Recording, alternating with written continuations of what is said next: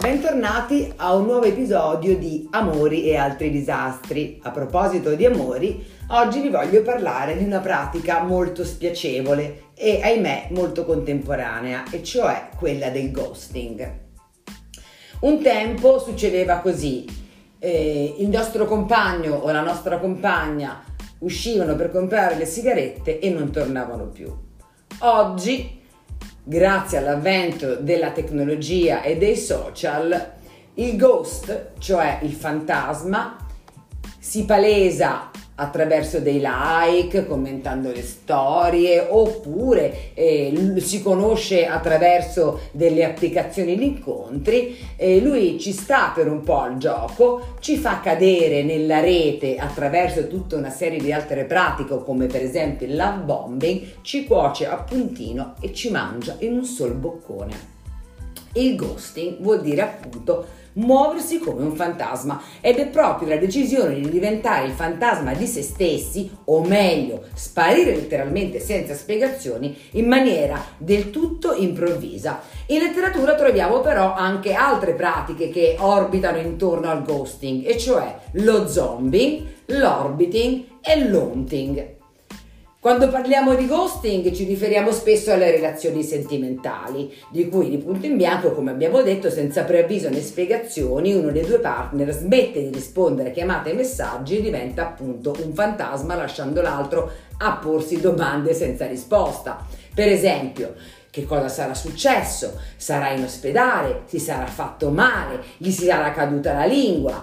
Capito? Iniziamo a farci bollire il cervello con delle questioni incredibili, mentre la persona eh, che decide di eh, sottoporci a questa pratica, direi abbastanza sadica, se n'è andata senza, diciamo, nessuna pietà. Ecco Esatto, probabilmente semplicemente eh, perché non è capace di interrompere una relazione quando parliamo di relazioni sentimentali concrete e qui appunto ritorniamo al famoso pacchetto di sigarette.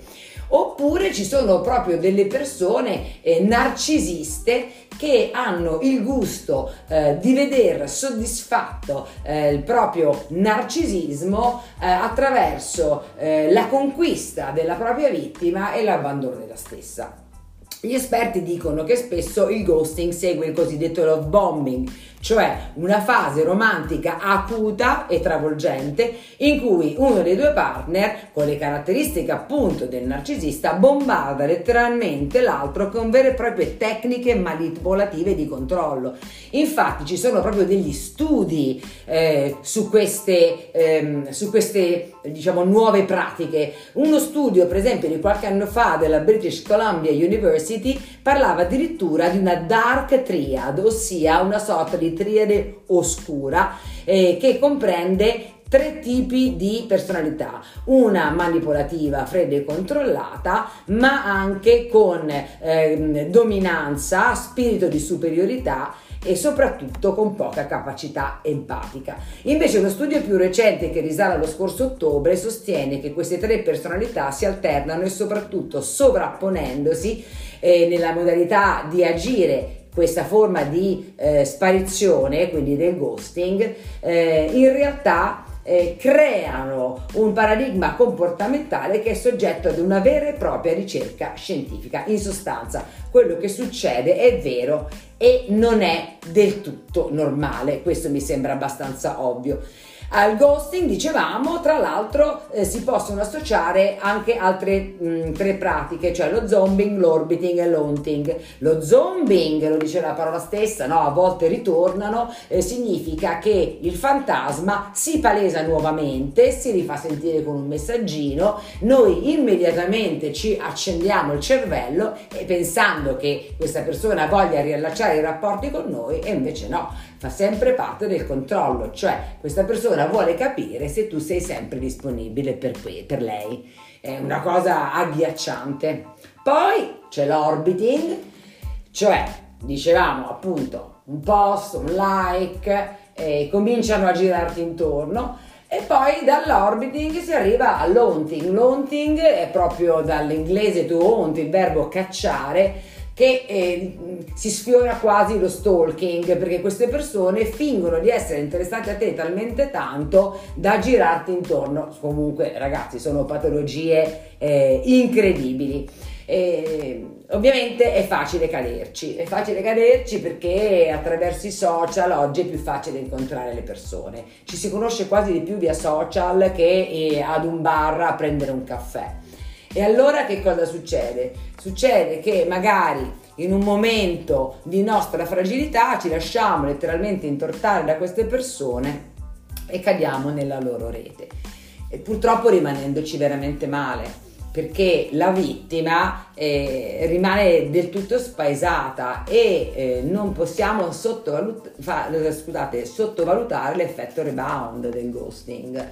Quindi se dovessimo eh, imbatterci in un ghost, cioè in un fantasma, ricordiamoci che abbiamo degli amici e se non abbiamo degli amici esistono anche degli psicoterapeuti in grado di sostenerci. Questo è davvero importante. A me è successo di incontrare un ghost, eh, l'ho incontrato su una chat di incontri che frequentavo così per divertimento e ehm, questo signore di Napoli che si presentava come un avvocato tutto elegante mi ha dato un appuntamento, eh, io mi trovavo in un determinato posto, lui evidentemente è andato a fare una ricerca sui posti f- più fighi, i ristoranti più belli di questo posto, elencando eh, la, diciamo, ehm, la, la, sua ehm, conoscenza di dove mi trovavo no? per far capire che era un uomo di mondo e mi aveva dato un appuntamento. Naturalmente a questo appuntamento non si è mai presentato, ma non mi sono mai presentata nemmeno io, semplicemente ho capito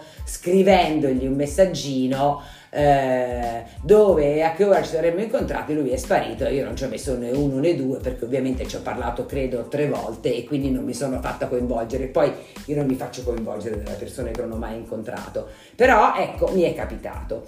Quello che voglio dire è se capita a voi, non fatevi abbattere. Ricordatevi che se una persona a un certo bel momento sparisce e se è finita all'ospedale, mi dispiace, prima o poi ritornerà, ma qualcuno potrebbe avvisarci. Se non succede, era destino. E a voi, e vai, ma e a voi, è mai capitato di incontrare un ghost? Siete mai stati vittima di ghosting?